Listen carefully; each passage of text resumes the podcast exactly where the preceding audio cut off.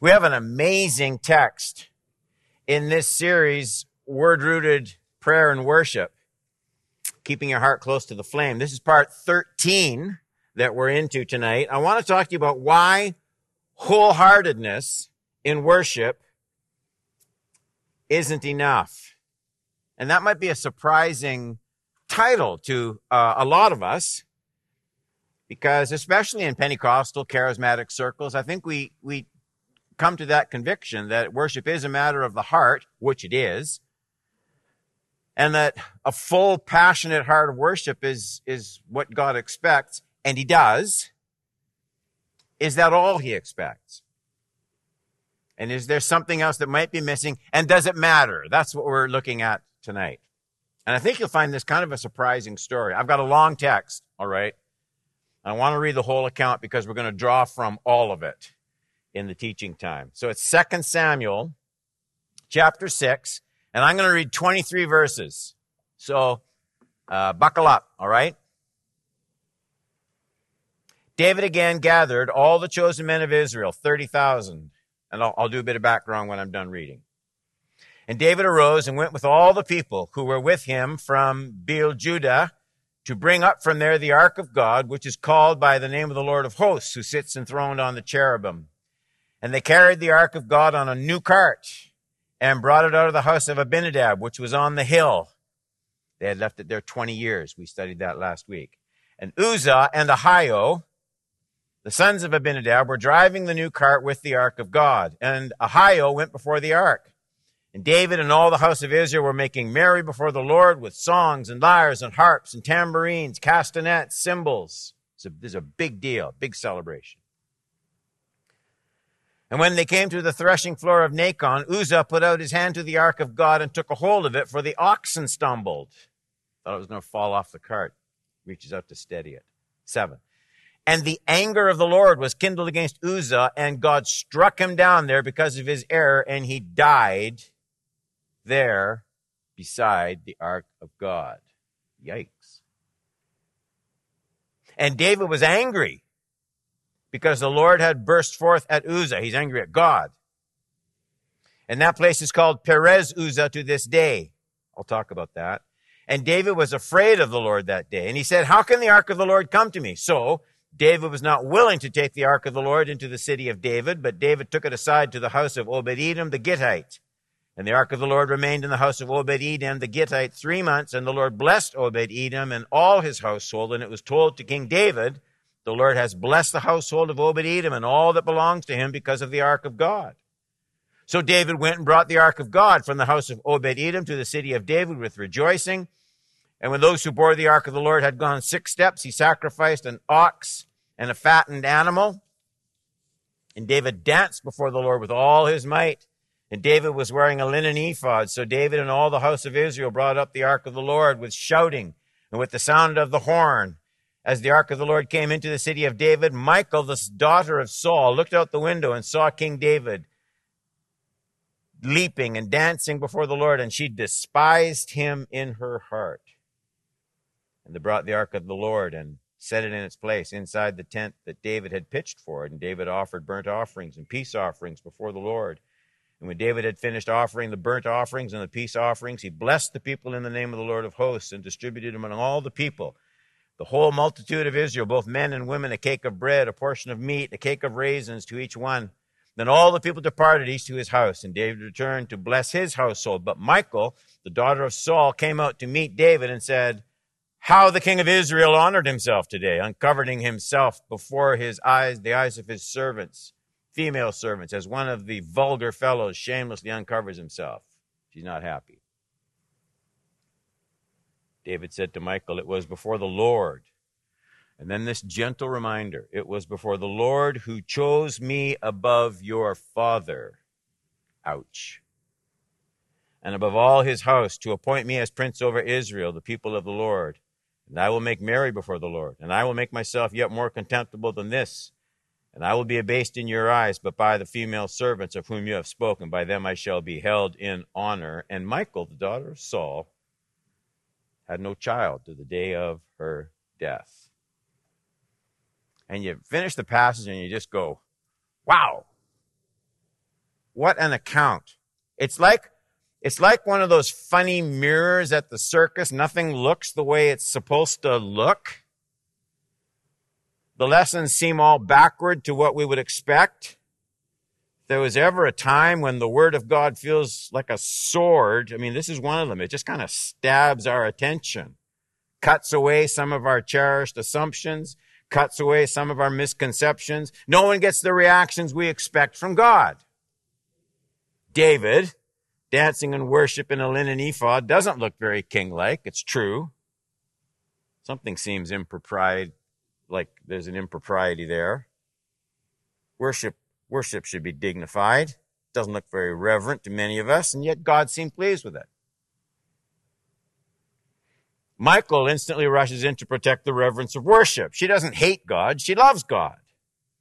She thinks David's extremism is unworthy of God. And we think, you know, good, good for Michal. We need people to keep worship anchored in soundness and dignity. But then God judges her for the wicked words that come out of her mouth.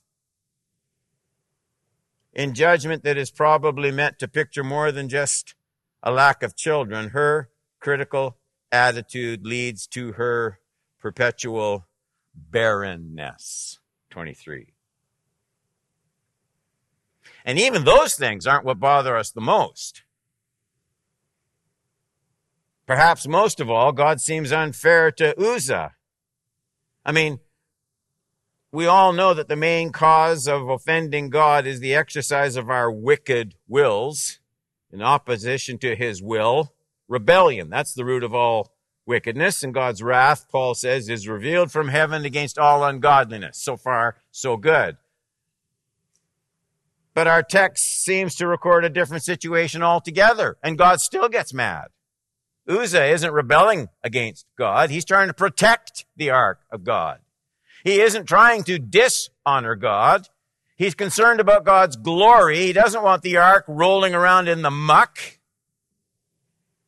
That's all he does. God strikes him dead. Doesn't seem right. Doesn't seem fair. But maybe we've gone too quickly. Maybe there are more details than we see at first glance. And so I want you to think back, if you were here, think back a little bit to last week's teaching and consider how Judah lost an enormous battle with the Philistines. And then remember how Judah mistakenly assumed that the reason she lost the battle with the Philistines is she didn't have the ark with her. Of course, that wasn't the reason at all. The real problem was the carelessness with regard to their worship under Eli, the priest, and his sons. The worship had become corrupt. You remember we studied that. And the people came before the Lord just any old way they chose. They were selfish. They were disobedient. It started in the priesthood and it's worked its way down. They didn't keep God's laws and God punished them for it. That's why they lost the battles. And then Judah took the ark along into battle, thinking that that would bring victory. The ark was captured by the Philistines, remember? Judah was again defeated, second time. The glory of the Lord departs from Judah. The ark is captured by the Philistines. They put it in their temple with Dagon, remember? And the Dagon idol falls over and over again. The people get sick and the Philistines say, that's it, we're getting this ark out of here. They put it on a cart. They send it home. The oxen immediately head toward Judah. The ark comes to rest at the house of Abinadab. That's where our account picked up today. It sat there for 20 years and no one in Judah even missed it. Not David, not anybody.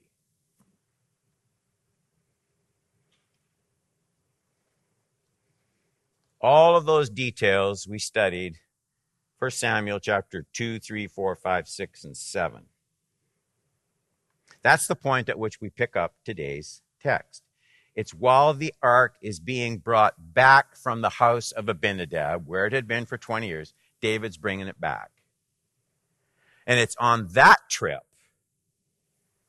that all of these incidents take place. And I'm thinking there must be lessons in here. The Holy Spirit includes this account in inspired scripture. We'll see how far we get. I think I'm going to look at one this week and maybe two next Sunday. So, point number one, y'all with me? A passion for worship without an accompanying passion for knowledge is a dangerous thing. Think carefully about it. Why? Why does Uzzah reach out to steady the ark? Well, it's obvious, Pastor Don. Text tells us he was trying to keep it from falling off the cart. That's in verses 6 and 7. And when they came to the threshing floor of Nacon, Uzzah put out his hand to the ark of God and took hold of it, for the oxen stumbled. And the anger of the Lord was kindled against Uzzah, and God struck him down there because of his error, and he died before the ark of the Lord. Seems simple enough at first glance. The oxen stumbled, verse 6. Ark probably hit a rut or a stone, and Uzzah couldn't bear to see the ark of God topple over into the dirt. But wait a minute. Why was the ark of God on that cart being pulled by oxen? You see, God had given pretty specific instructions. He knew the ark would have to be moved eventually from one place to another. And so he gave instructions about how the ark was to be moved. If you want to see an example of it, it's recorded in several places, but just to save time, Numbers chapter 4, 15 to 20. Is that in your notes? Wow. And when Aaron and his sons have finished covering the sanctuary, now they're, be, they're being given instructions. When Aaron and his sons have finished covering the sanctuary and all the furnishings of the sanctuary as the camp sets out, after that the sons of Kohath shall come to carry these. But you must not touch the holy things lest they die. These are the things of the tent of meeting that the sons of Kohath are to carry and Eleazar the son of Aaron, the priest, shall have charge over the oil for the light, the fragrant incense, the regular grain offering, the anointing oil, with the oversight of the whole tabernacle and all that is in it, of the sanctuary and its vessels. The Lord spoke to Moses and Aaron, saying, Let not the tribe of the clans of the Kohathites be destroyed from among the Levites, but deal thus with them. Then he gives the instructions. The ark was to be carried on those poles on the shoulders. God says, carry the ark. Don't touch the ark. The ark was to be carried. It was never to be placed on a cart. It was never to be pulled by cattle or oxen. Well, Pastor Don, I mean, who, who cares? Does it really matter? How important can it be to carry the ark one way instead of another? As long as it gets from point A to point B, what difference can how it's transported possibly make? Well, ask Uzzah. Four times, God warns that if the ark was touched by human hands, it would bring immediate death. Now, pause. Think back to what we studied last week. This all links up. Why would David put the ark of the Lord on a cart? What would have generated that idea in his mind? And there's only one answer to that question. Abinadab probably told David and his men how the ark of the Lord had come to them.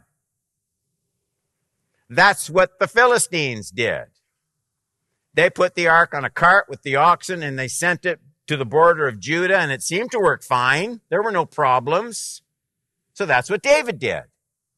David followed the pattern passed on to him instead of studying the instructions of God's word. And you getting it? He follows the pattern that was passed on to him rather than taking the time to reread and relearn the instructions God had given in his word. please don't make the mistake of thinking we're just studying ancient history in this text. Here's the issue. Here's the issue for Cedarview and churches all across Canada. Is sincerity in worship enough? Is passion in worship enough? Well, it is for a lot of churches.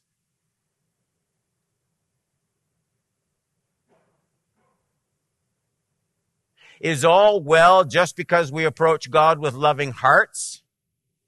For that matter, is worship just a heart issue, as many people think in today's church? How important is knowledge when we approach God? How important is understanding? I get it. Worship has to be more than just some mental exercise. There should be passion in worship. My question is different. My question is, what are the roots out of which worship starts to grow?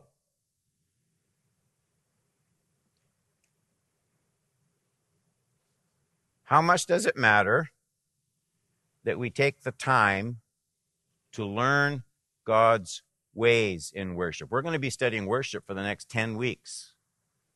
Why would we do that? Let's just worship Him already. Or to put the question in a slightly different way, how, how destructive is ignorance when we approach God, even if our hearts mean well? Ask Uzzah. How important that we approach God in His way rather than in our way. You see, this account is striking because nobody, nobody is trying to do anything bad. Nobody was doing anything that looked bad as they danced and sang and praised their way in joyous celebration in front of the ark. Nobody was thinking any bad thoughts about God. Everybody loved God. Everybody was celebrating God's greatness, God's goodness, God's glory, except for Michal. No one had any ill intent whatsoever in any of the hearts. And it ends up disastrous. Uzzah ends up dead. Dead at the hand of God.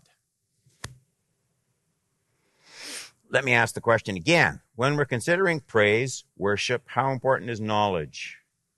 How important are God's instructions? How important is doctrine in the songs that we sing? How important are the worship instructions in the Bible when we gather to worship the Lord? Who needs all this study? Worship is about the heart, Pastor Don. It's not about the head. You know, I'm coming back to the heart of worship. Really? Is that, is that it? Is it just the heart? Or is there more to it? And I think that story about Uzzah is the Holy Spirit's way of putting two truths up on the uh, screens in our craniums. Here's the way I see it. A.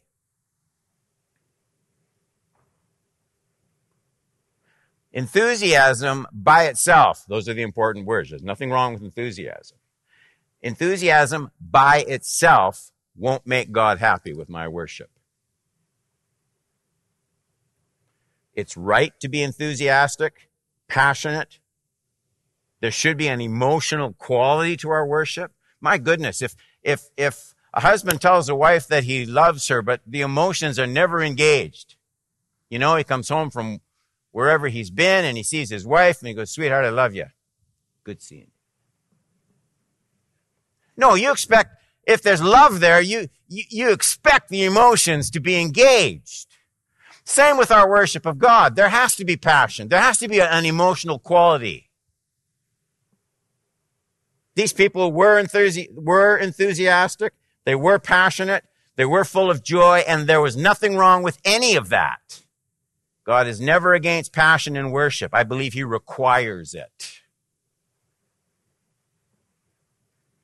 There's, but there is something else. While these people were passionate, they were also careless. And that's different. That was their problem.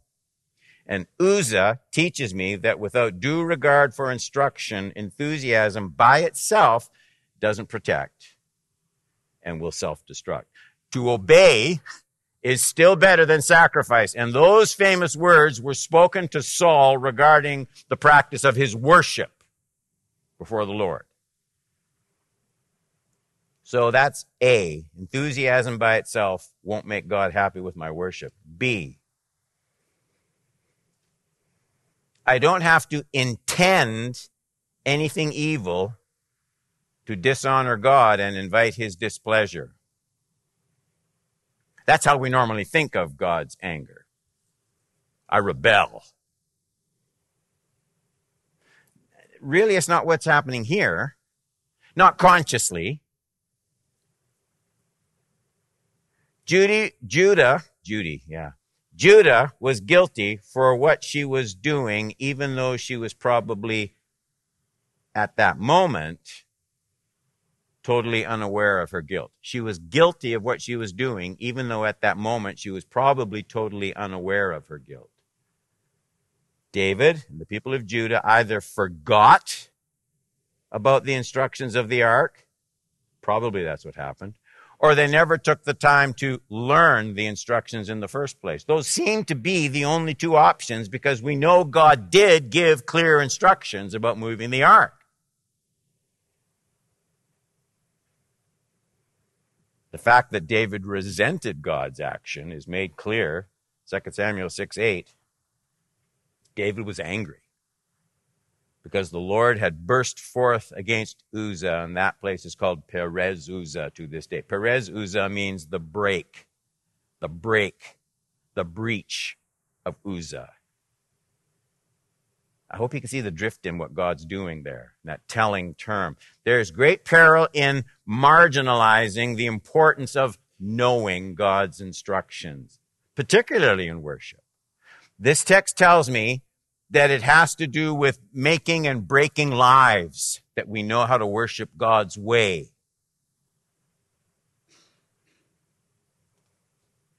Take note that no one on the scene seem to understand why God acted the way he acted. That's striking to me. I mean, there's no corporate awareness of any kind of worship blunder happening here. Nobody. Even David, the king after God's own heart, can't figure it out. Everybody's surprised. There's no corporate awareness. Problem isn't with God. Problem was elsewhere. It's highly relevant that the careless attitudes people conform to the learning of worship, even in the church today, can have bad effects. We, we start to see that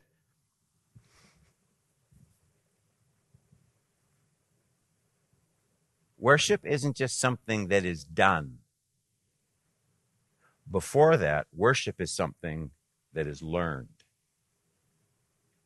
Worship isn't just something that is done. Come on, people, let's worship. Before that, worship is something that must be learned. What was happening in the minds of all the people of Judah during those 20 years where the ark was left deserted at the house of Abinadab. God didn't make anybody go get it. If they didn't want to go get it, they didn't have to go get it. They could just leave it sit there. God didn't seem to punish his people for not showing the presence due regard. Get a picture, though, what's happening in this account.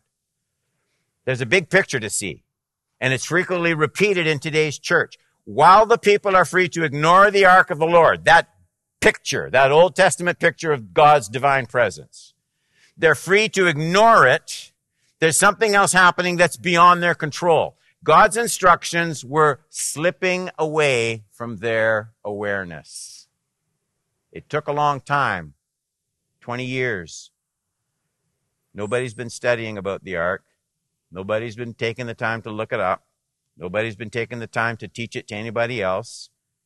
God's instructions were slipping away from the adult's awareness, the parents, and then the parents' children. were gradually training themselves to think about life without reference to God's instructions. 20 years living without reference to God's instructions. They weren't learning about God's ways. It, it, takes no effort at all to unlearn the instructions of the Lord. But one way or another, this is how lives are either held together or broken, breach, break of Uzzah. So yes, they were free to ignore God's instructions. They were free to worship according to their own whims, their schedules, their inclinations. God didn't check their homework to see if they were inclining their minds to His Word. But in all of life, including religious devotion, there are consequences to following our own inclinations and ignoring God's instructions. You see,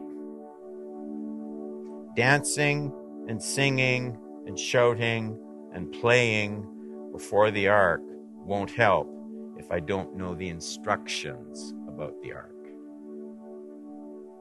And that takes a bit of effort. The lifting of hands. You would be amazed how many people are encouraged to lift their hands in worship, and it's biblical, but really don't know why. What does this do? What is it for? What does it mean?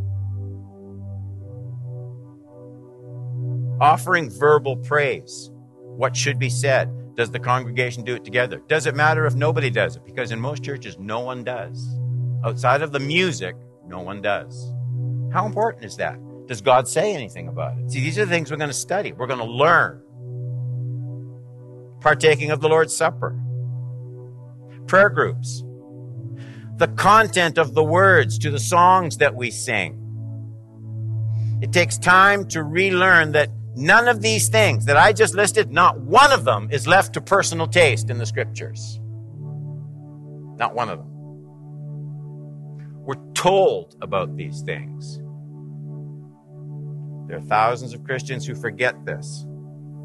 If I don't take time to learn God's ways, I will fail the Lord without knowing that I'm failing the Lord, but I will still be accountable for that failure. I just won't know why my spiritual life isn't getting any traction.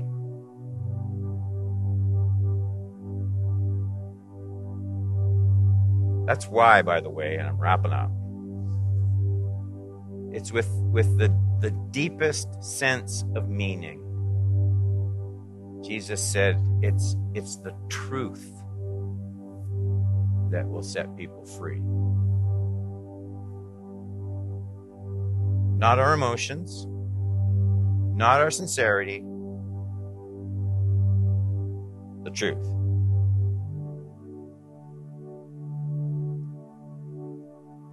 Do be passionate about your worship of God, but let that passion arise from the root of truth known in the depths of your heart. Let your mind warm your heart. Let your mind warm your heart and then your heart fire your worship. And that will keep everything about our lives. Word rooted. The title of the series Word rooted prayer and worship. Bless, Lord Jesus, the truth of this study, these words that will be we'll be analyzing and studying for weeks to come. I pray, Lord Jesus, that our love for your word extends to how we worship.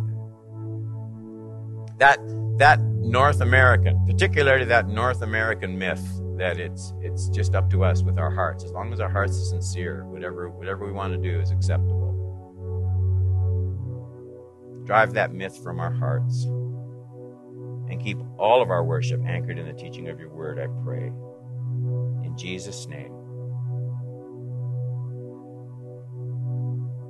Amen. Amen.